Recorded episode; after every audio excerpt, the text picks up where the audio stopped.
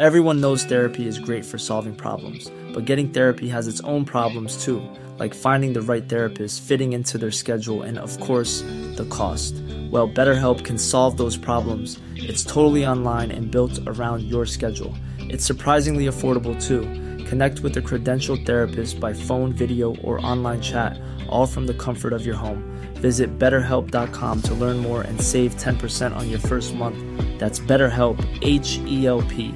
There's never been a faster or easier way to start your weight loss journey than with PlushCare. PlushCare accepts most insurance plans and gives you online access to board-certified physicians who can prescribe F D A-approved weight loss medications like Wegovy and Zepbound for those who qualify. Take charge of your health and speak with a board-certified physician about a weight loss plan that's right for you. Get started today at PlushCare.com slash weight loss. That's PlushCare.com slash weight loss. plushcare.com slash weight loss. Hey, it's Ryan Reynolds, and I'm here with Keith, co-star of my upcoming film, If, only in theaters May seventeenth. Do you want to tell people the big news?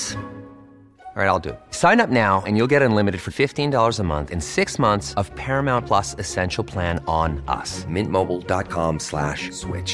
Upfront payment of forty-five dollars equivalent to fifteen dollars per month. Unlimited over forty gigabytes per month. Face lower speeds. Videos at four eighty p. Active Mint customers by five thirty-one twenty-four get six months of Paramount Plus Essential Plan. Auto renews after six months. Offer ends May thirty-first, twenty twenty-four. Separate Paramount Plus registration required. Terms and conditions apply if rated P G.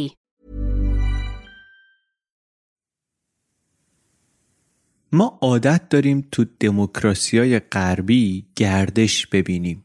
گردش نخبگان بهش میگن. رئیس جمهور میاد میره، وزیر میاد میره، رئیس سازمان میاد یه مدتی هست بعد میره. این قاعده است. ولی این قاعده استثناءهایی هم داره. تو همین رژیم‌های دموکراتیک هم هستن کسایی که دورشون طولانی میشه.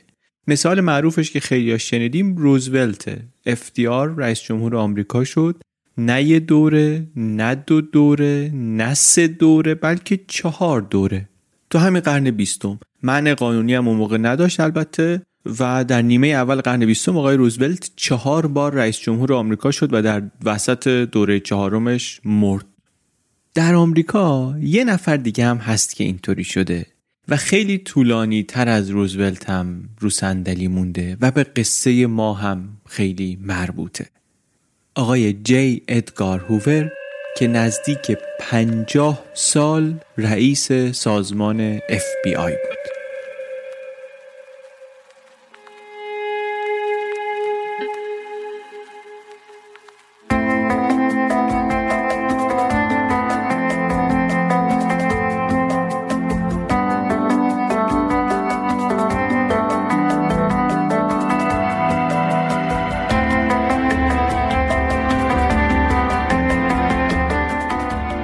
سلام، من علی بندری هستم. این اپیزود هشتاد و دوم پادکست چنلبیه و در اسفند هزار و چهارصد منتشر میشه. آخرین روز اسفند در واقع.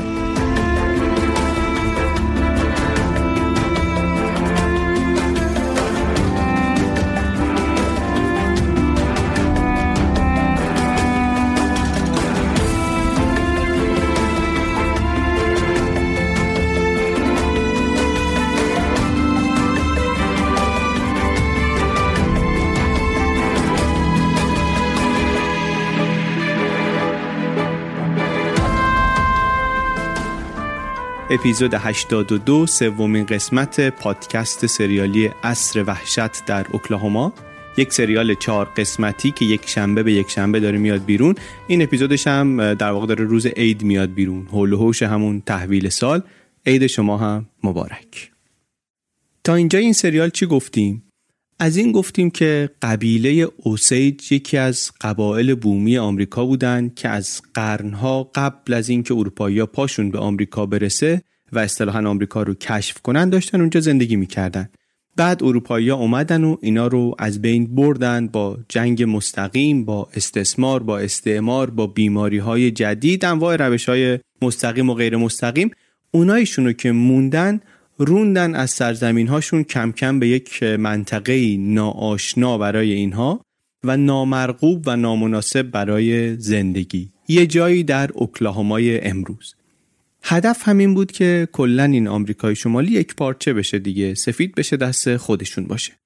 اما زد و از قضای روزگار زیر پای این اوسیج ها نفت پیدا شد. نفت پیدا شد و این اوسیج ها ثروتمند بودن، ثروتمندترم شدن، تا اینکه به شکل مشکوکی شروع کردن یکی یکی آدم‌های از اینها کشته شدن. قصه چند تاشون رو گفتیم، بعضیا رو خود مفصل‌تر، بعضیا رو هم مختصرتر. حالا می‌خوایم ادامه ماجرا رو بریم بشنویم. ماجرایی که خشونت عریانی توش نداره، جنایی نیست به اون معنی، ولی داستانیه که مناسب بچه‌ها هم خیلی نیست. بریم دیگه یواش یواش توی قصه. پادکست سریالی عصر وحشت در اوکلاهوما، قسمت سوم، همه دروغ میگویند.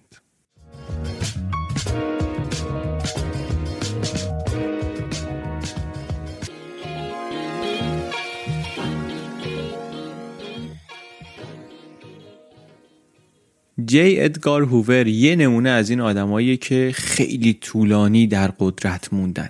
هشت تا رئیس جمهور هشت تا رئیس جمهور تو آمریکا اومدن و رفتن، تو همچنان که هستی ایشون نشسته بود سر جاش، توپ هم تکونش نمیداد. واقعا هم توپ تکونش نمیداد. هم کندی دموکرات خواست برش داره، هم نیکسون جمهوری خواه. سفت نشسته بود. ولی میگه راز موفقیتش هم، یکی از رازهای موفقیتش هم این بود که از همه آتو داشت. واسه سیاستمدارای آمریکایی، واسه فعالین مدنی، واسه خیلیای دیگه میگن پرونده‌های محرمانه‌ای داشت که اگر روزی جایی لازم شد بتونه ازشون استفاده کنه. بارها هم اینطوری که میگن استفاده کرد و اصلا همینجوری پنجاه سال در رأس سازمان قدرتمندی مثل اف بی آی موند. سازمان قدرتمند میگیم، البته در واقعشون خودش بود که اف بی آی رو اینقدر قدرتمند کرده بود. اون موقعی که ایشون رئیس شد اصلا اسمش چیز دیگری بود و رسمش هم رسم دیگری. اما هوور این سازمان رو از برو آف اینوستیگیشن کرد فدرال برو آف اینوستیگیشن و زیر نظر ایشون تکنولوژی های روز انگشت نگاری و فورنزیک ساینس و اینها اومد توی بدنه سازمان. آزمایشگاه های مجهز اف بی آی درست شد، رشد کرد. شهرتش هم دوره‌های مختلفی داره. اون اوایل خیلی محبوب و خوشنام بود. هم نتیجه عملکردش رو مردم می‌دیدن، باعث ایجاد احساس امنیت شده بود. همین که خیلی حواسش به رسانه‌ها و مدیریت افکار عمومی و کار پی آر و اینا بود، اصلا از همون اول شهرت خودش رو، شهرت شخصی خودش رو گره زد به سازمانش. بعد مردم دیدن بعد مدتی که خیابونا دیگه اونطوری جولانگاه دزد و آدمکشان نیست. مخصوصا در دوران جنگ هم تصویر خوبی داشت از کارهای ضد جاسوسی و ضد خرابکاری و اینا. کلا شهرتش مثبت بود. اما هرچه گذشت و شکایت فعالین سیاسی و مدنی بیشتر شد، شهرت ایشون هم لکه‌دارتر شد و تو این دهه‌های بعد از مرگش دیگه عملاً تبدیل شده به شخصیتی فاسد و بدنام و اهل سوء استفاده گسترده از قدرت. الان دیگه آرشیو سایت اف بی آی رو هم که نگاه کنید، رده ها و رگه های داستان های رسوایی آقای هوور رو حداقل توش پیدا میکنید. دیگه توی مستندا و کتاب های مستقلتر و اینها که دیگه تیغ و زبان منتقدین بسیار هم تندتر میشه. هوور سی سالش نشده بود که رئیس این اداره جدید شد. Bureau of Investigation، دایره تحقیقات. کارشون هم همین بود واقعا، تحقیقات. اتفاقا سابقه کاری هم که ایشون داشت در کتابخونه بود. اونم اینجا خیلی به کارش اومد در اینکه یک سیستمی درست کنه برای دسته‌بندی فایل ها و پرونده ها و شماره زنی و اداره. واقعا کارش تحقیقات بود. نه اجازه دستگیر کردن داشت، نه اسلحه داشتن. منتها همین اداره زیر نظر هوور تبدیل شد به یک سازمانی عظیم، شماره یک دنیا، و همراه باهاش البته خود هوور هم شد کسی که قدرتش لرزه به اندام سیاستمدارا مینداخت در آمریکا. رسما زیر نظر اترنی جنرال باید کار میکرد و به اون باید گزارش میداد، ولی هوور رئیس جمهورش رو هم تحویل نمیگرفت گاهی وقتا، چه برسه به منصوب رئیس جمهور. وقتی رابرت کندی در زمان برادرش جان اف کندی اترنی جنرال شد، میخواست هوور رو برداره، اینم نگذاشت، نبرداشت، رفت پرونده یکی از روابط کندی رو گذاشت رو میز. کاره این دختره که کندی باهاش بوده جاسوس آلمان است. کندی هم رئیس جمهور پلی بوی و پروندهش پر بود از روابط اینطوری و اینطوری بیرون آمدن داستانهاش واسش خیلی گرون تموم میشد. این شد که با باج گرفتن از رئیس جمهور، عملا با گروکشی از رئیس جمهور آمریکا شغلش رو حفظ کرد. آدمی که الان ما میدونیم در طول زندگی کاریش میگن یه بار رستوران که رفت از جیب پول نداد، هر سال خونه‌شو به خرج اداره نونوار کرد، دامنه شنود غیرقانونی و قانونی رو انقدر گسترده کرد که دیگه هیچکس احساس امنیت نمی کرد. خیلی عجیبه واقعا، هم کارنامش و هم زندگیش. اف بی آی هوور با دو چیز خیلی جدی و شدید مبارزه می کرد. یکی هم جنسگرایی، یکی هم قمار. و از عجایب روزگار این که هم قمارباز بود بزرگوار، هم به احتمال خیلی زیاد گی بود یا حداقل بایسکشوال بود. و این البته از قضای روزگار خالی نیست، به قول آقای رضا قاسمی. چرا میگیم به احتمال زیاد؟ چون نمیدونیم دقیق. بیوگرافی نویساش هم صد درصد نمیگن، چون بالاخره طرف رئیس اف بی آی بوده، هیچی نباشه مخفی کاری رو باید خوب بلد باشه. ولی وقتی پنجاه سال رئیس باشی دیگه برای مخفی کاری هم یک حدی هست. هوور مجرد بود، هم خودش مجرد بود، همون کسی که در بیشتر اون پنج دهه نفر دوم سازمان بود و دست راست هوور بود، اوشون هم مجرد بود. بعد این دوتا تقریبا همه روز و هر روز با هم بودن، همکار بودن، با هم نهار میخوردن، بعد از کار با هم بودن، تفریحاتشون خیلی وقتا با هم بود، تعطیلاتو با هم میرفتن مسافرت. داستان‌هایی هست از اینکه یه بار یکی دید این ناخن پای اون یکی داره لاک میزنه یا هوور لباس زنونه پوشیده. اینا حالا یه طرف مسائل خصوصی طرفه، ممکنه به کسی واقعا مربوط نباشه، هرچند مسائل خصوصی رئیس اف بی آیی که سرش تو مسائل خصوصی دیگران احتمالاً واقعا به بقیه مربوطه. اما واقعا از یه طرف طرف رئیس اف بی آی بود و همه اینا میتونست براش نقطه ضعف حساب بشه، مثلا یه عکسی، فیلمی، مدرکی ازش بیفته دست یه گروه تبهکاری و اینا با تهدید افشای اون ازش اخاذی کنن. اتفاقی که میگن افتاده بود، میگن خیاط خودش در کوزه افتاده بود سالها، بارها. عکسای خصوصیش دست مافیا بود، کارنامه قماربازیش هم دست مافیا بود. میگن اصلا اون جاهایی که میرفت رو اسبا شرط میبست، تو مسابقات اسب دوانی که دست مافیا بود اینا داشتن ادارش میکردن، هواشو داشتن، واسهش جرزنی میکردن. اصلا میگن واسه همینم بود که تا سالها هرچی میگفتن اف بی آی برای مبارزه با جرایم سازمان یافته چیکار میکنه، با مافیا چیکار میکنه، آقای هوور میگفت کدوم مافیا؟ هاشا میکرد، اصلا میگفت ما چیزی به نام جرایم سازمان یافته که در کل کشور گسترده باشه اصلا نداری. پس حالا ممکنه سوال بشه با مافیا مبارزه نمیکرد، با کی میکرد؟ در سالهای جنگ سرد و قبل از اون با کمونیستا و با دیگرانی که میگفتن که اینا تهدیدی هستن برای امنیت ملی. دیگه با کی؟ با همجنسگراها مثلا. میگفتن اینا هم تهدید امنیت ملی هن، چون اینا یه رازی دارن که نمیخوان فاش بشه. بعد سازمانهای جاسوسی خارجی میان از این نقطه ضعف اینا استفاده میکنن و اینا رو میکنن خبرچین خودشون. داستانهای هوور واقعا خیلی زیاده، هم هوور و هم اف بی آی و اینها. ولی ربطش به قصه ما چیه؟ چرا ما داریم اینجا میگیم؟ میگم حالا.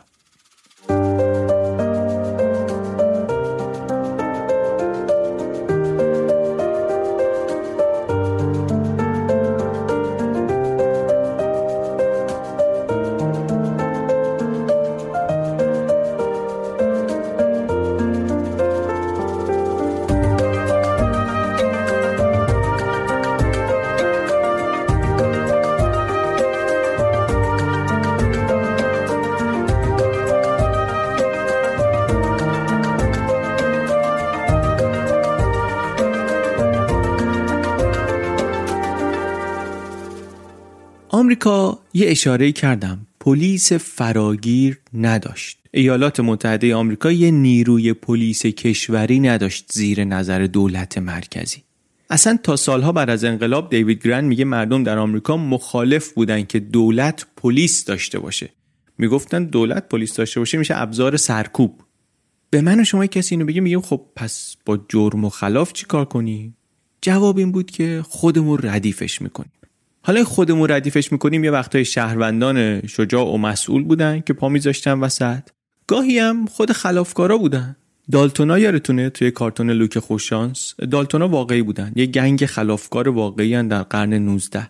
یه دوره‌ای سردسته اینا شده بود یه جورایی مثلا رئیس پلیس، رئیس پلیس همین اوسیج رزرویشنی که داریم صحبتشو میکنیم، رئیس همین دالتونا. منتها اینا توی قرن نوزدهم، از نیمه های قرن نوزدهم میگه ترس از طبقات اجتماعی خطرناک بیشتر از ترس از دولت شد بین مردم و کم کم اینطوری سر و کله پلیس هم پیدا شد. آخرای قرن نوزدهم یه سازمانی درست کردن که بیاد به سازمان‌های پلیسی اطراف کشور اطلاعات بده و کمکشون کنه که اینا مجرمین رو شناسایی کنن. مجرمین کیان؟ اون موقع درباره کی داریم صحبت می‌کنیم؟ قرن نوزدهم. تهدیدی که اون موقع هست در آمریکا از طرف آنارشیستاست. صنعت در آمریکا رشد کرده، اسپانیایی‌ها رو شکست دادن، قدرت نظامیشون زیاد شده، نشون دادن که زیاد شده، ولی خب ایالات متحده است دیگه، از این ساحل تا اون ساحل کشوره. درسته که تلفن هست، تلگراف هست، راه آهن هست، فاصله ها همچین خورده کمتر شده، ولی حواسمون باید باشه داریم درباره چه کشور بزرگی حرف میزنیم. اونم کشوری که همه توش مهاجرن. یکی حالا دیشب رسیده، یکی چند وقت پیشتر رسیده، ولی مهاجرن همه. اختلافات قومی زیاد، اختلافات فرهنگی زیاد، ثروت تازه هست، شهرهای در حال بزرگ شدن هست و اینا همه زمینه رو برای جرم و جنایت فراهمتر هم میکنه، هم فساد و هم خشونت. سالهای اول قرن بیستم هم خلاصه ادامه همین اوضاع. بزرگترین تهدید موجود آنارشیستا هستن. آنارشیستا هم گاهی میگن اینا شاخه رادیکال مارکسیستا بودن که مثلا اون موقع میخواستن نظام سرمایه رو تو آمریکا اصلا به هم بریزن. اولین گروه‌هایی هستن این آنارشیستا که برچسب تروریست خوردن رسما. گروه‌های پراکنده‌ای بودن که دور یک ایدئولوژی جمع شده بودن، روششون خشن بود و از آدمکشی هم پرهیز نداشتن و کلا نظام رو می‌خواستن به هم بریزن. میگفتن هیچ دولتی نباید باشه. با مقامات دولتی در سرتاسر جهان مخالف بودن. چند تاشون رو هم ترور کرده بودن. تهدید اینها تا جایی رسید، آنارشیستا تهدیدشون تا جایی رسید که در هزار و نهصد و یک رئیس جمهور آمریکا رو هم ترور کردن. ترور کردن و کشتن آقای ویلیام مکینلی رو. ایشون شد سومین رئیس جمهور آمریکا که ترور و کشته شد. به دست کارگری که کارش از دست داده بود و شده بود آنارشیست. ایشون که کشته شد، معاونش تدی روزولت شد رئیس جمهور در سن چهل و دو سالگی. تا همین امروز هم ایشون جوان ترین کسیه که رئیس جمهور آمریکا شده.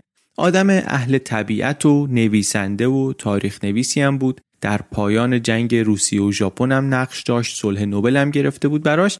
بعدن هم که رفت کنار دوباره خواست برگرده رئیس جمهورش، حتی یه حزب جدید درست کرد و اینا، ولی دیگه به کاخ سفید برنگشت. آدم خیلی جالبیه، از جمله به خاطر اینکه به طبیعت علاقه داشت و سفرهای اکتشافی داشت به آمازون و اینها، و شاید از همه مهمتر برای قصه ما به این خاطر که نه که خودش بعد از ترور رئیس جمهور قبلی سر کار آمده بود، خیلی مصمم بود که مبارزه با آنارشیست‌ها رو یک سامان و سازمان بهتری بهش بده.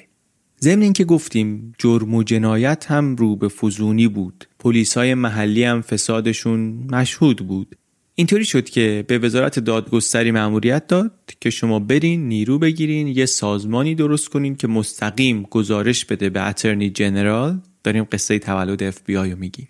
این سازمان اطلاعات جمع کنه، محدود به این ایالت و اون ایالت نباشه، بین ایالت‌ها بتونه آزاد بره بیاد و ما همچین چیزی لازم داریم. اینطوری شد که این سازمان درست شد. سازمان درست شد. اولش هم سی و چهار نفر بودن. کار اولشون این بود که فقط برن آمار مثلا کارگران جنسی رو در بیارن. بعد زمان ممنوعیت الکل، مأموریت اینا این شد که برن آمار عرق فروشا رو در بیارن. سطح مأموریتاشون یک چنین چیزهایی بود. آدمایی هم که داشتن مناسب چنین مأموریتایی بود. یعنی چی؟ اصلا اینا آدماشون از کجا آورده بودن؟ این هم نکته جالب و مهمیه. وقتی میگیم کشور پلیس سراسری نداشت و پلیس‌های محلی هم وضعشون اون بود، حالا این اداره جدیدی که میخواد نظم و نسق تازه‌ای هم ایجاد کنه، این از کجا باید بره نیرو بیاره؟ چه جور نیروهایی میگیره اصلا؟ اولش که اداره درست شد، روزولت آقای رو گذاشت رئیسش. این از نوادزادگان ناپلئون بود. یه دفعه روزولت گفته بود واسه اینکه مرزبان انتخاب کنیم از بین متقاضیا باید مسابقه تیراندازی بذاریم، هر کی دقیق‌تر زد اونو بگیریم. ایشون گفت نه، بهتر بذاریم متقاضی‌ها به سمت هم تیراندازی کنن، هر کی موند اونو بگیریم. روزولت همونجا فکر کنم بهش گفتش که این ایدت که هیچ، ولی از طرز فکرت خوشم اومد. بعدن که رئیس جمهور آمریکا شد، چند جای مهم این بابا رو گذاشت، از جمله در رأس این اداره تازه تأسیس. منتها نیروهایی که داشت به درد این کار نمی‌خوردن. یه سری پشت میزی بودن، تو کار تحقیقات، در اسناد و حسابرسی و اینا خوب بودن، وسط میدون نمیتونست بفرسته اینا رو. واسه همین کار اونطوری که داشت معمولا باید از پلیس مخفی نیرو قرض میگرفت. اینا تعلیم دیده بودن ولی خب نیروی قرضی بودن، رئیسشون هم کس دیگری بود، به این سازمان تعلقی نداشتن، به رئیسش هم گزارش خاصی نمیدادن. بعدم اصلا این نیرو قرض گرفتن رو کلا ممنوع کردن براش تو مشکلات سیاسی و تو کنگره و اینا. این شد که اینا رفتن یه سری نیرو خودشون گرفتن، بازم البته چند تا از همون کارمندای پلیس مخفی، چند تا هم از بیرون. یه چند سالی خلاصه اینا تو این سازمان جدید دلی دلی داشتن کار می‌کردن. پلیسای محلی هستن، بالاخره محله‌های ایالت‌ها شهرها پلیس دارن، ولی هم پلیس فاسده، همین که واقعا اپس کاری بر نمیاد، بی ارزه است واقعا. بعد تو کار کردنم بهبود خیلی خاصی نمیدیدی توشون نسبت به اون پلیس‌های محلی. اون ساختار فاسده به اینا هم عملاً سرایت کرده بود، هم در استخدام هم در اجرا، شبیه اونا بودن، کار نابلد و فاسد و آموزش خاصی هم نمیدیدن، مدیریت درستی هم نمیشدن نیروهای جدید. میگم مثلا یارو از این ور مأمور اف بی آی بود، از اون ور مثلا باغ توت هم داشت، یعنی فکر کن طرف باغ توت داشت در کنارش کار اف بی آی رو هم ادامه میداد که خب معلوم از این وضعیت چیزی در نمیاد. منتها تو همون وضع داشتن دایره امورات رو گسترده تر میکردن که دیگه فقط جرم و جنایت داخلی نباشه، مسائل امنیت ملی هم بیاد توش. تا قبل از اون مسائل اختلافات زمین و کپی رایت و امور بانکی و اینا بود که رسیدگی میکردن. الان کم کم میخواستن یه خورده‌ای سطح ماجرا رو ببرن دنبال مسائل جدی‌تر، خرابکاری در سطح ملی رو بگیرن. نیروهاشون کم کم با تصویب کنگره زیاد شد، از سی و شش تا کم کم رسید به سیصد و شصت تا. بعد دیگه امور بین المللی هم به کاراشون اضافه شد. مرز مکزیک مثلا یه جایی بود که اینا توش مسئولیت گرفتن. جنگ جهانی اول شد، کارهای ضد جاسوسی گرفتن. این آلمانی تبارهای آمریکا رو اصطلاحاً مدیریت کردن. بعدم که انقلاب اکتبر روسیه و ترس از شورش‌های کمونیستی مشابه اون در آمریکا و اینجا بود که کارمند جوانی به نام جی ادگار هوور شروع کرد به چهره شدن در یکی از شاخه‌های سازمان.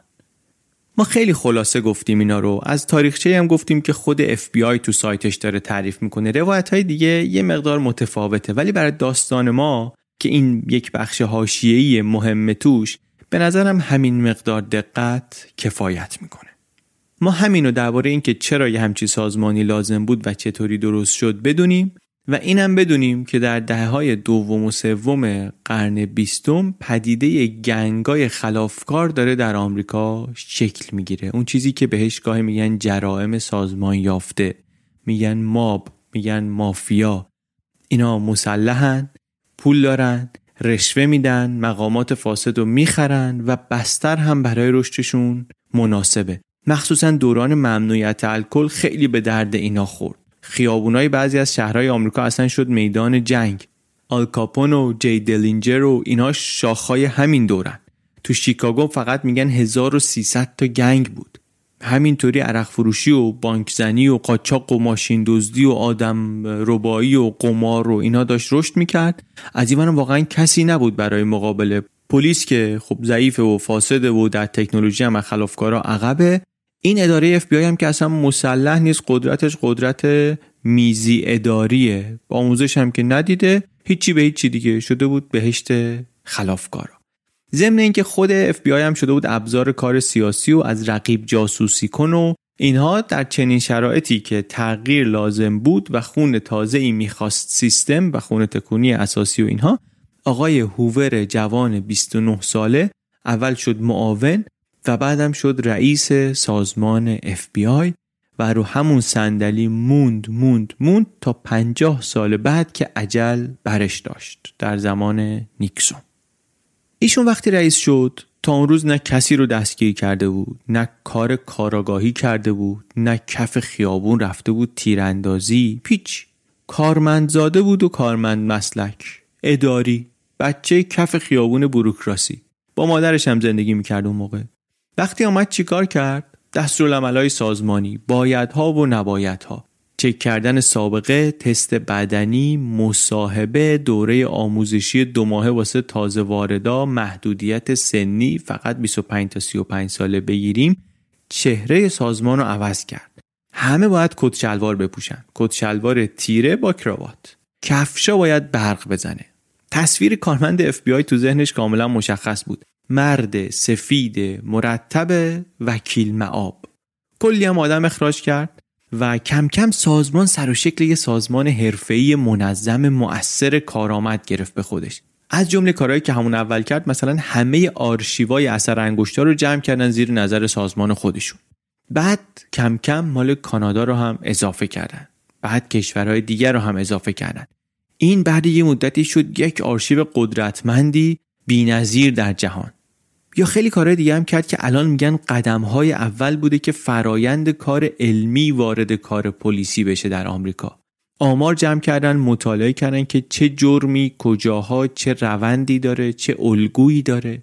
بعدن اف بی آی لب رو انداختن، آزمایشگاه علمی و اینها. و خلاصه درد سرتون ندم، داستان اف بی آی و داستان جی ادگار هوور داستان بسیار جالبیه، ولی ما الان با شروعش کار داریم. اینطوری شروع شد، با این نیروهای جدید جوون و البته با حضور چند تایی هم آدمایی یه مقدار با تجربه تر که قبلن کار پلیسی قانونی کرده بودن.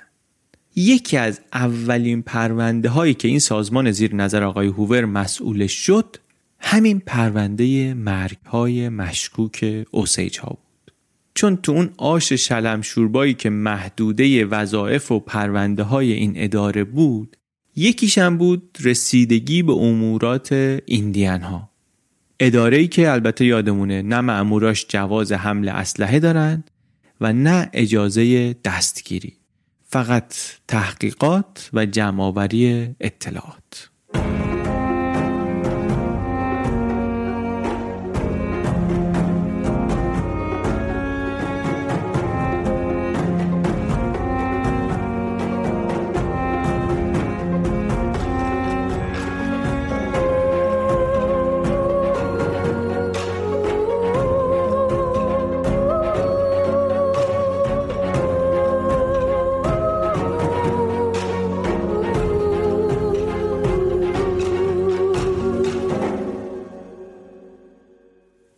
تو آرشیو اف بی آی از یک سال و نیم بعد از قتل آنا براون میبینیم که پرونده قتل‌های اوسیج ها مطرح میشه.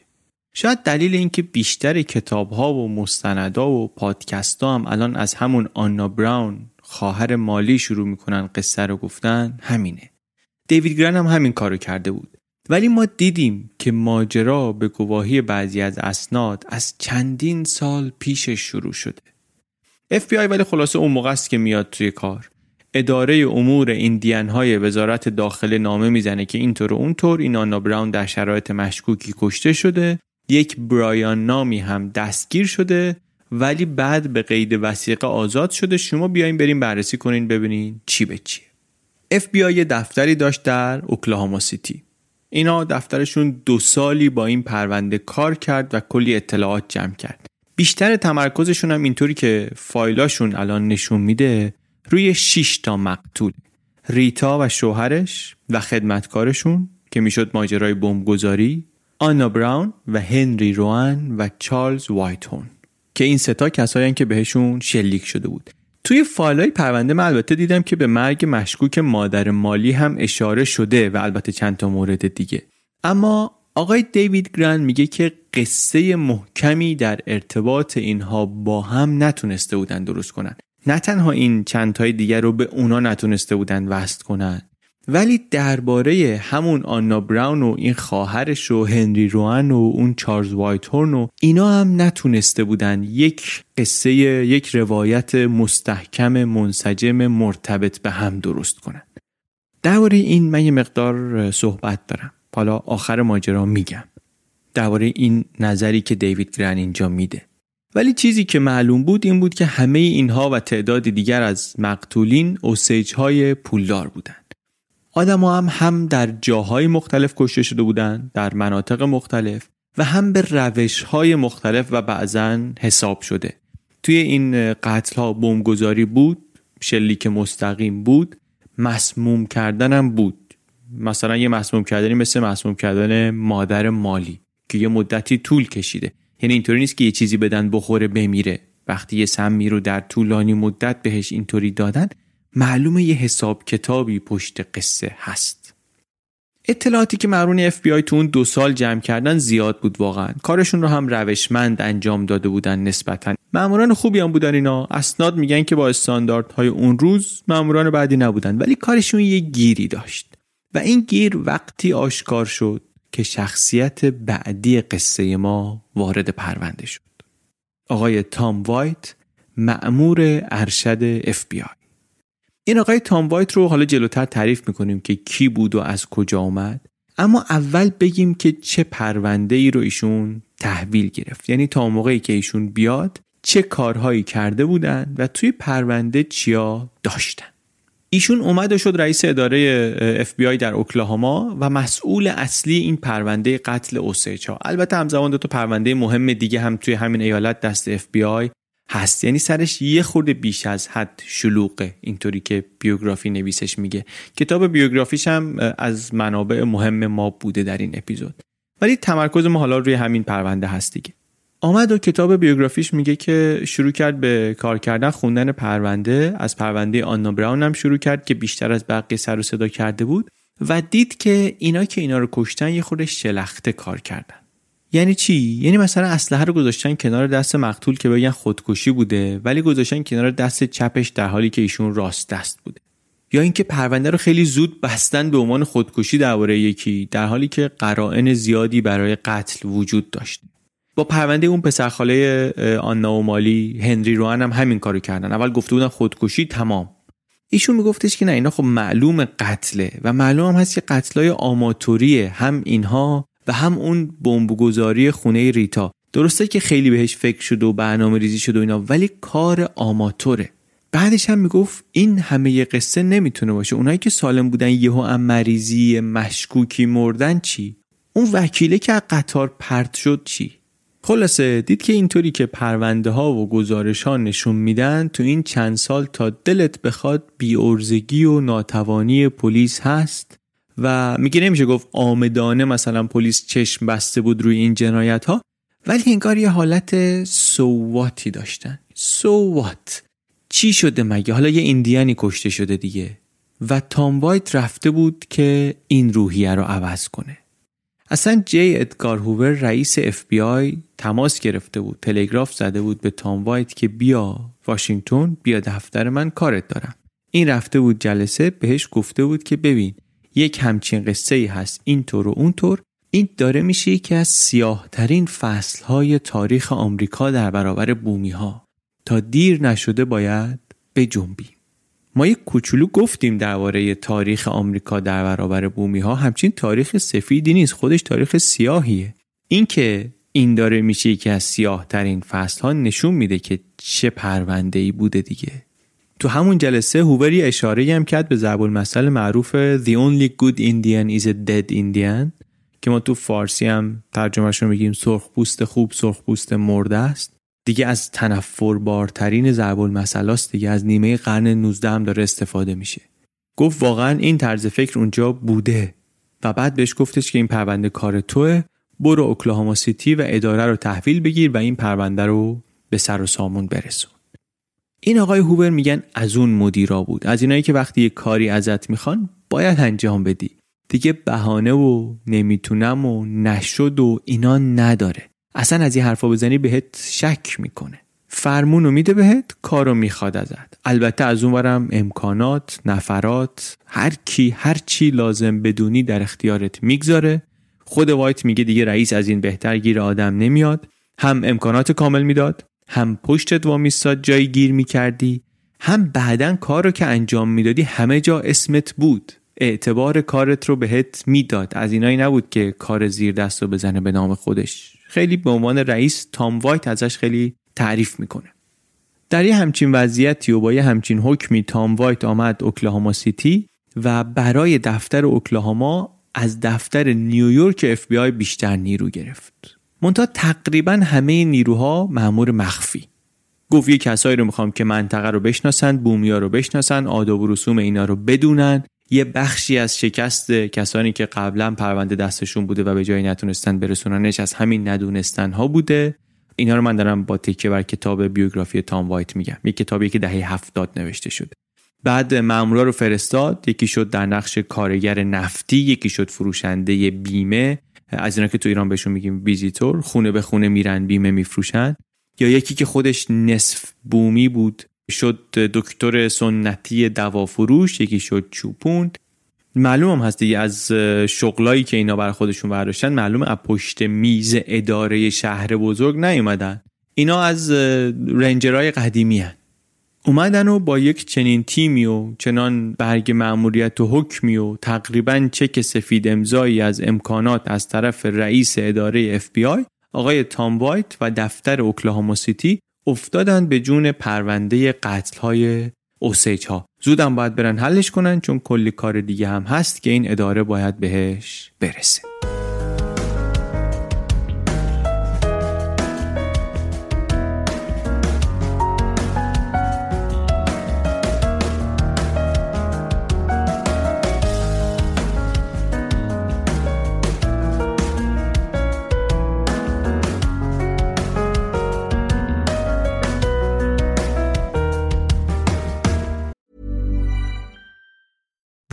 Is a furniture company known for timeless design and thoughtful construction, and free shipping, and that extends to their outdoor collection. Their outdoor furniture is built to withstand the elements, featuring rust-proof stainless steel hardware, weather-ready teak, and quick-dry foam cushions. For Memorial Day, get fifteen percent off your Burrow purchase at burrow.com slash acast, and up to twenty-five percent off outdoor. That's up to twenty-five percent off outdoor furniture at burrow.com slash acast.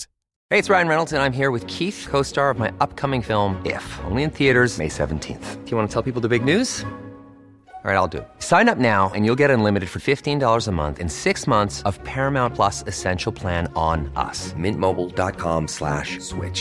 Upfront payment of forty-five dollars equivalent to fifteen dollars per month. Unlimited over forty gigabytes per month. Face lower speeds. Videos at four eighty p. Active Mint customers by five thirty-one twenty-four get six months of Paramount Plus Essential Plan. Auto renews after six months. Offer ends May thirty-first, twenty twenty-four. Separate Paramount Plus registration required. Terms and conditions apply if rated پی جی. پرونده چی میگه؟ پرونده‌ای که رو میز تام وایت با مرگ آنا براون شروع میشه. در واقع اینا باید قاتل آنا رو پیدا کنن. یک مأموریتشون اینه. یه مأموریت دیگه شونه که ببینن انفجار خونه ریتا کار کی بود. هنری روان رو کی کشته؟ جورج بیکهارت رو کی کشته؟ اصلا این مرد سالم و سرحال چی شد یهو مریض شد مرد؟ اون وکیلش با قطار اومد پیشش، دیدش، بعد تو راه برگشت جنازه‌شو کیا قطار انداخت پایین. کار کی بود؟ به نظر میرسه در دیدارش با موکل اطلاعاتی دستش اومده که دیگه با اون اطلاعات زنده موندنش صلاح نبوده. دوباره من دارم اینها رو از کتاب زندگی نامه تام وایت میگم. میگه که براشون جالب بود این قصه ها چیه که میگن یه تعدادی از ایندیانا رو در موقعیت‌های مختلف، قصه های متفاوت، دوستان سفیدشون بهشون یک مشروبی میدن، بعد از مستی که اینا ناهوشیار میشن دکتر خبر میکنن. دکتر میاد و یه مورفینی یا یه چیزی شبیه اون تجویز میکنه و میده بهش و میگه اینو بزن روشن شی، بقیه‌ش هم میذارم اینجا هر وقت لازم شد بزن. و تقریبا توی همه سرگذشت‌ها هم اینطوریه که همیشه لازم میشه. لازم میشه و میگه در نتیجه کلی داستان اینطوری بود که آره یکی اینطوری شد اونطوری شد، تصادفی اووردوز کرد مرد. بعدم برای اینکه حفظ آبروی متوفا بشه میگفتن مسمومیت الکلی گرفت مرد. میدیدن این قصه قصه عجیبیه و این قصه عجیب هی تکرار میشه، در مورد آدمای مختلفی داره تکرار میشه. اینا همه چیزایی بود که شاخک‌های تام وایت و تیم جدید اف بی آی رو تیز میکرد. وقتی که این چیزها رو دیدن گفتن نمیشه، ما باید بریم شیرجه بزنیم توی اطلاعات، از اول ببینیم اصلا چه اطلاعاتی بوده، چه اطلاعاتی میشه اضافه کرد، قشنگ یه خونه اول شروع کنیم به بررسی. توی قتل آنا براون خونه اول میشه کجا؟ یاد اونه دیگه، آخرین باری که آنا رو زنده دیده بودن مهمونی خونه مالی بود. از اونجا برایان برادر شوهر مالی برده بود رسونده بودتش. تام وایت دید که اون آقای راننده تاکسی که اون روز آنا رو برده بود خونه مالی این حرفای جالبی زده. مثلا از قول اون یا یه خدمتکاری توی خونه مالی این هست که گفته که آنا به من گفت اب برایان خوشش میاد. انقدری گفت خوشم میاد از این که اگه یه زنی بخواد دمپر این بپلکه من کلشو میکنم. بعد همون خدمتکار تعریف میکنه میگه که برایان به من گفت آنا به من میگه یا منو بگیر یا میکشمت. خدمتکار میگه منش گفتم تو حالا چیکار میکنی؟ میگفت چه انقدر میزنمش تا بمیره. عجب، پس چنین حرفی از برایان بوده. دیگه چی هست از قول این خانم خدمتکار؟ این هست که میگه که مردا اون روز بچه ها رو بردن مسابقه اسب دوانی ببینن، ولی آنا نرفت، موند خونه مالی، ولی همچی تو لک بود. اینا رفتن و برگشتن و شام خوردن و اینا، بازم آنا نیومد سر قضا، نشست توی عمارت تابستونی به مشروب خوردن. ساعت هفت غروب بود که اینا آنا رو بردن خونه. میگفتن آنا کلن وقتی که مینوشید دست و پاش جلوی مردا خیلی شل میشد. هر وقت که مشروب میخورد دست و پاش جلوی مردا شل میشد. اما جلوی این برایان این شل همیشگی بود. دیدن موضوع برایان داره جالب تر میشه. یه شاهد دیگه هم اومد گفتش که اون شب یکم دیرترش من برایان و آنا رو دیدم که تا ده شب توی یه میخونه‌ای بودن ویسکی میخوردن با هم. اه کی بود دیگه؟ برایان بود، ارنست هم بود، ارنست شوهر مالی. اصلا دوتا ماشین بودن. بعدم اونجا رفتن یه جای دیگه. بعد سر راه یکی از این ماشینا پیچید یه مسیر دیگه. برایان و آنا و یکی دیگه با اون یکی ماشینه رفتن سمت جنگل. کی؟ دو صبح یک شنبه. رفتن فایل بازجویی برایان رو بیارن، چون برایان گفتیم اول دستگیر شده بود دیگه. اونو آوردن بخونن ببینن که اتون میشه چی در آورد. دیدن که نوشته که پرسیدن ازش شما برایان بوکارتی؟ او بله. شما فرفکس زندگی میکنی؟ بله. آنا براون رو میشناسی؟ بله. کی دیدیش؟ شنبه هفته پیش. کارت چیه؟ رانندم. ماشین از خودته؟ نه. کی پیارش کردی؟ چهار و نیم پنج. دیگه ندیدیش؟ نه. چیزی نشنیدی؟ نه. میدونستی گم شده؟ آره. خواهر مادرش چیزی بهت نگفتن؟ نه. تو چیزی نگفتی؟ نه. پیادش کردی کسی دیگه ای هم بود؟ نه. مست بود؟ بله. ویسکی؟ نمیدونم. ولی هم من سراغ ویسکی گرفت. دیگه ازت سراغ چی گرفت؟ دیگه چی گفت؟ گفت به من که اون روز مهمون داره. کی میخواست بره پیشش؟ نمیدونم. تو میخواستی بری؟ نه. اینا رو خوند تام وایت. بعد دید که همون موقع با ارنست شوهر مالی هم صحبت کردن، با خیلی دیگه هم صحبت کردن، ولی مدرکی در کار نیست. مدرک نیست ولی مظنون هست. در واقع مظنون و شایعه و اینا تا دلت بخواد هست، از جمله علیه همین برایان. علیه برایان هست، علیه ارنست هست شوهر مالی، علیه ویلیام هیل هست عموشون، یعنی همون عموی ارنست، عموی شوهر مالی. این آقای هیل خود شخصیت خیلی مهمی بود در منطقه، به این خانواده هم نزدیک بود، یعنی به جز اینکه عموی شوهر مالی بود مورد اعتمادشون هم بود. توی قسمت‌های قبلم گفتیم مالی سر همون جنازه آنا برگشت به ایشون گفت کمکمون کن. همین ایشون هم بود که جایزه گذاشته بود واسه هر کسی که بیاد جلو اطلاعاتی بده. از مردان سفید با نفوذ منطقه بود، زمیندار، گاودار، ثروتمند. انقدر نفوذ داشت که وقتی آنا رو دفن کردن این تونست مجوز بگیره که برن درش بیارن و دوباره کالبد چکافی کنن. و همون هم شد که گلوله رو پیدا کردن، اینطوری که بعضی از کتابا می نویسن. و اصلا پرونده آنا براون شد پرونده قتل. بعدم چون اوضاع مامورین قانون داغون بود و اصلا دادستان و کلانتر با هم به کشواکش داشتن و دادگاهی و اینا شده بودن، این گفت ما خودمون باید کمک کنیم این مسئله حل بشه. البته میگم مالی هم ازش خواسته بود که تو رو خدا هر کار دستت برمیاد بیاد بکن. گفت باشه ما میریم. رفته بود اصلا خودش کارگاه خصوصی آورده بود که بیان توتوی ماجرا رو در بیارن. چون کارگاه خصوصی یه خوبی هم که داشت این بود که قانون دست و پاشو نمیبست برعکس پلیس. هدف براش مهم بود. هدف هم چیه؟ هدف اون چیزیه که رئیس بگه. رئیس کیه؟ رئیس اونیه که پولو میده. رئیس گفته برین قاتل رو پیدا کنین. حالا در راه پیدا کردن قاتل شما دو تا حرکت بدون توپ هم انجام بدی اشکالی نداره. قانون دست و پای کارگاه خصوصی رو نبسته بود. این شد واقعا که هم مالی و خانواده هم از اون طرف خود هیل جدا کارگاه خصوصی استخدام کردن. در واقع مالی خودش که نمیتونست، به گاردین آنا گفت، اونا رفتن کارگاه خصوصی گرفتن. دیوید گران تو کتاب Killers of the Flower Moon میگه که این کارگاه ها چیزای جالبی پیدا کردن. مثلا با خدمتکار آنا حرف زدن، فهمیدن که ایشون بعد از این که جنازه پیدا شده رفته خونه رو دیده. خدمتکار رفته تو خونه دیدی که اصلا پلیس کاری نکرده، همه چی سر جاشه. کیفی هم که آنا برده بوده مهمونی تو خونه است. و این خودش یه نشونه بود که یعنی برایان احتمالاً راست میگفته. کیف آنا تو خونه است، کیفی که برده بود مهمونی تو خونه است، پس این آورده رسوندتش خونه. یه چیز دیگری که من توی گزارش‌های یکی از این مامورین اف بی آی دیدم این بود که اینا رفتن سراغ لیست تماس‌های آنا. چون اون موقع تلفن زدن اینطوری بود که شما زنگ می‌زدی تلفنچی تلفنچی برات شماره می‌گرفت.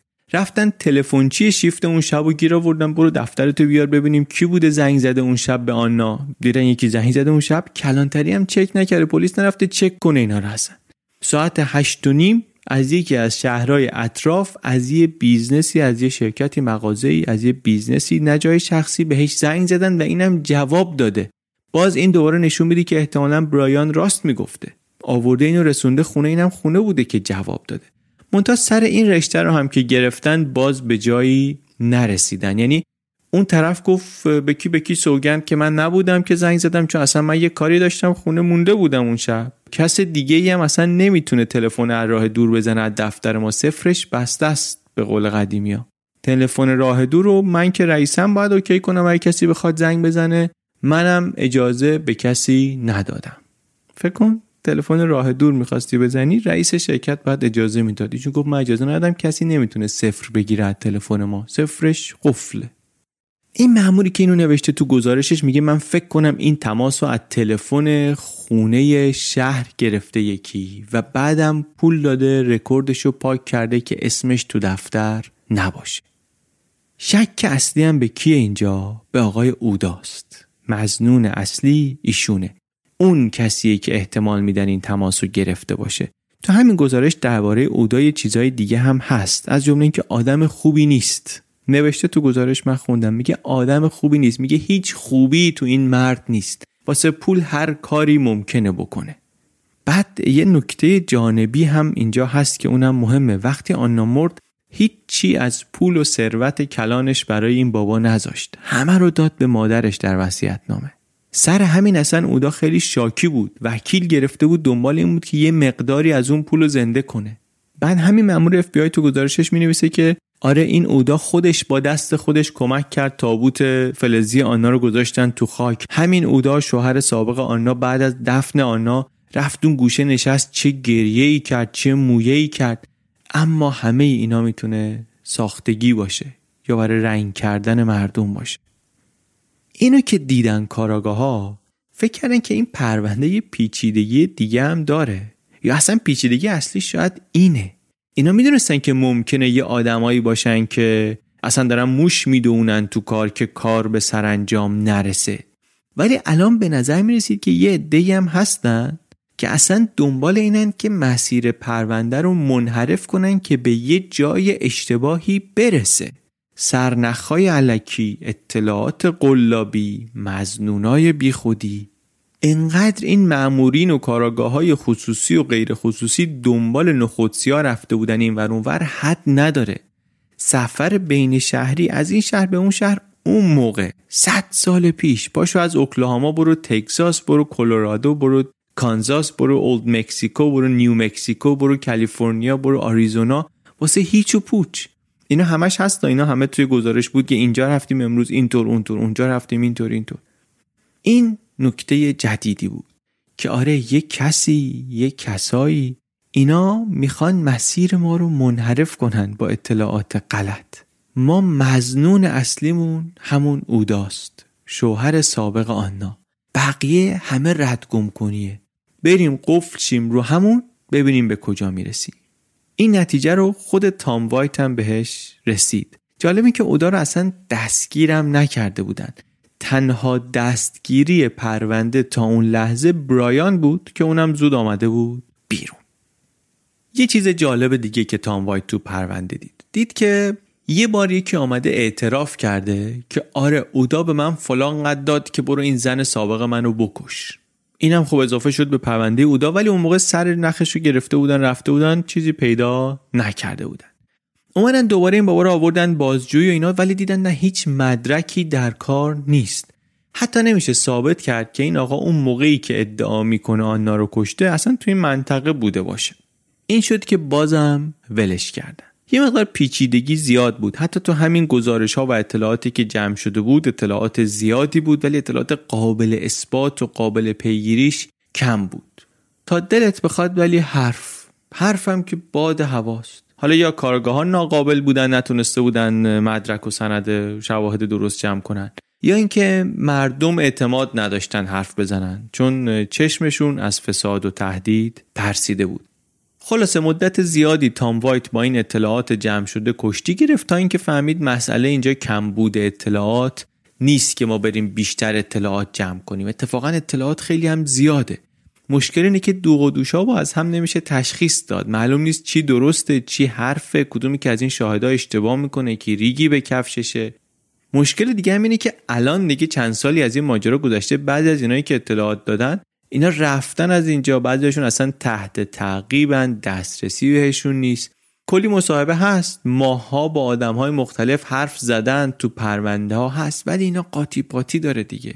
مخصوصا که جایزه هم گذاشته بودن واسه حل پرونده، آدم‌ها اصلا میومدن که آره آقا داستان اینه، قصه اینطوریه فلان، یه اطلاعاتی هم میدادن که اون داستانشون رو تایید کنه، پولشون رو بگیرن.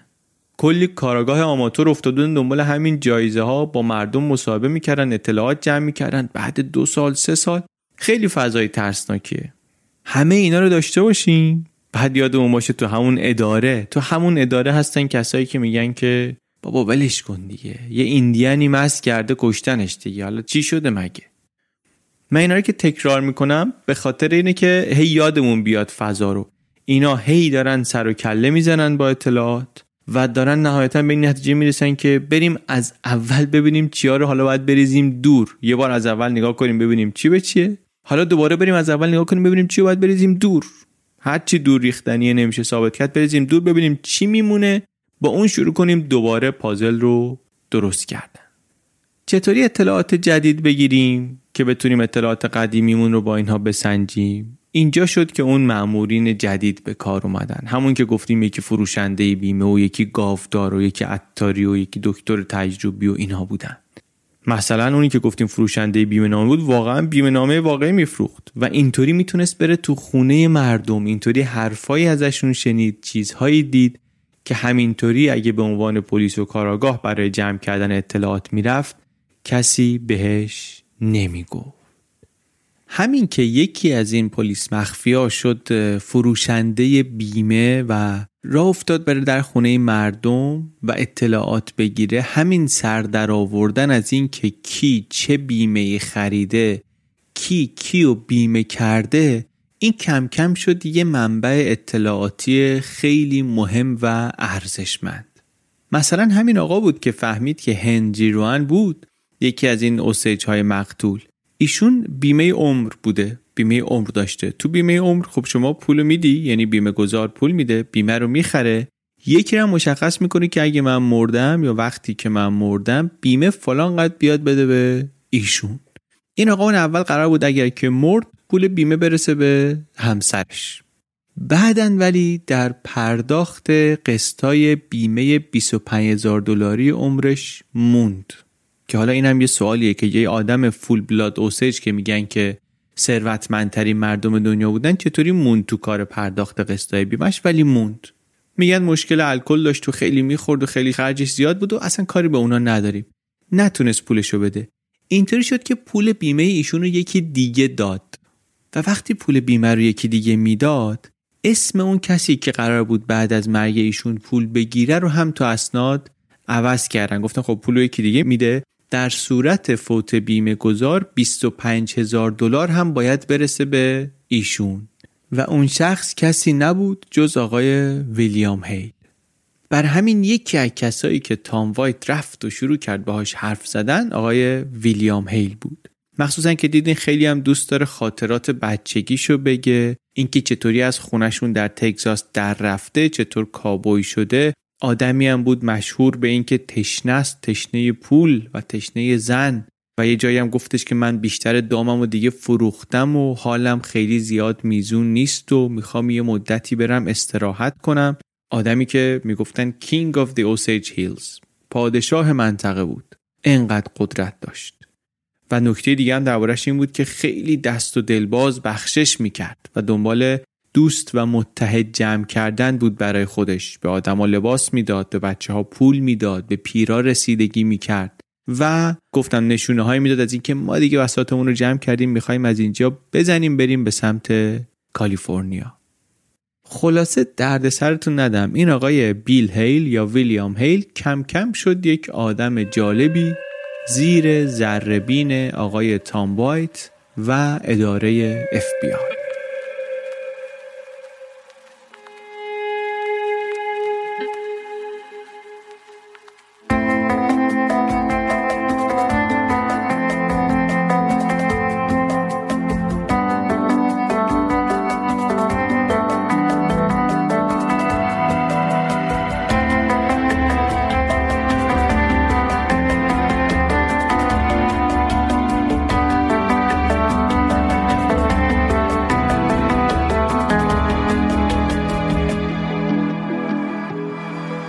چیزی که شنیدین اپیزود هشتاد و دوم پادکست چنلبی بود. این اپیزود رو من علی بندری به کمک امید صدیقفر درست کردیم. موسیقیش هم کار پیمان عرب زاده است. طراح کاورها مجید آبپرور. کارهای اجرایی چنلبی با گیتی آسمی، هماهنگی‌هاش با نزهت بندری. طراح و مسئول فنی سایت هم مهران بلحسنی.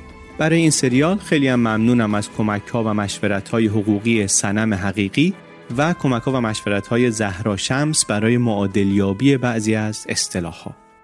منابع این اپیزود رو در توضیحات میتونید ببینید. لیست کاملشون رو تو سایت نوشتیم. اگر دوست دارید بیشتر درباره این ماجرا بخونین یا مستند ببینین یا پادکست بشنوین، یه فهرست خوبی اونجا هست. مثل هر قصه دیگه‌ای که ما تا اینجا داشتیم، این داستان رو هم میشه واقعاً پنج دقیقه‌ای تعریف کرد و سرتاش رو هم آورد. یه ساعت هم میشه گفت، یه اپیزود هم میشه جمعش کرد. چند اپیزود هم میشه گفت. ما خیلی از این داستان‌ها برامون بهانه‌های جذابی هستن برای اینکه یه خورده بیشتر کنجکاوی کنیم، سر در بیاریم از دنیاهای دیگه، ماجراهای دیگه‌ای که واقعاً هر چقدر هم بزرگ و عجیب باشن، ما ممکنه خیلی خبری ازشون نداشته باشیم و در کنار اینا به بهانه اینها چیزهای جدید ببینیم و بفهمیم. کلاً شش سال شش سال و نیم در چنلبی داریم همین کارو می‌کنیم و امیدواریم که حالا حالا هم بتونیم ادامهش بدیم. شما هم خیلی کمک کردین، پادکست رو به بقیه پیشنهاد کردین، گوش دادین، بسیار ممنون. بازم لطفاً ادامه بدین. هزار و چهارصد و یک شده، خیلی‌ها هنوز اپلیکیشن پادکست ندارن. گوگل پادکست خیلی اپلیکیشن سبکیه، خیلی راحت روی همه گوشی‌ها هم نصب میشه الان. کمک کنین براشون نصب کنید، هم بتونن چنل بی گوش بدن، هم بی پلاس گوش بدن، هم این همه پادکست فارسی خوب و واقعاً درخشان دیگه رو. دمتون گرم. پرچم شما بالاست، پرچم پادکست فارسی هم واقعا به نظر من بالاست، انقدر که داره چیزای جذاب و تمیز و یکی توش درست میشه. این سریال اوکلاهاما رو هم اگر دارین همینطوری گوش میکنین و قدم به قدم با ما میاین جلو، میخواین عکساشو ببینین، آدما رو ببینین، اون مکانها رو ببینین و اینا، ما تو اینستاگرام داریم همینطوری عکس میذاریم، فیلم میذاریم، اونا رو میتونید ببینید. اینستاگرام چنل بی رو فالو کنید. خلاصه هم در وقتی که داریم داستان رو پخش میکنیم ما اونجا داریم آپدیت میکنیم، هم بعدن از قصه های گذشته مرتب داریم اونجا محتوا میگذاریم و جای جالبیه برای کسایی که این قصه ها رو شنیدن و دوست داشتن. بازم ممنون از همه شما. دم شما گرم. مواظب خودتون باشین. سال نوتون هم مبارک.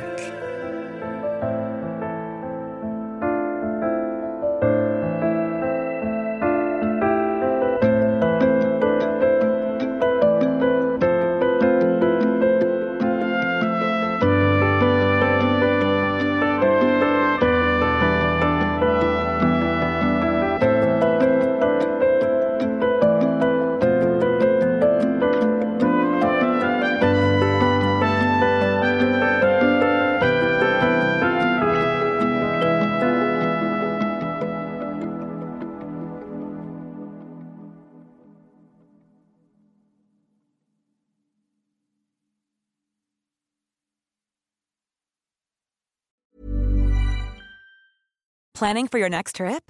Elevate your travel style with Quince. Quince has all the jet-setting essentials you'll want for your next getaway, like European linen, premium luggage options, buttery soft Italian leather bags, and so much more.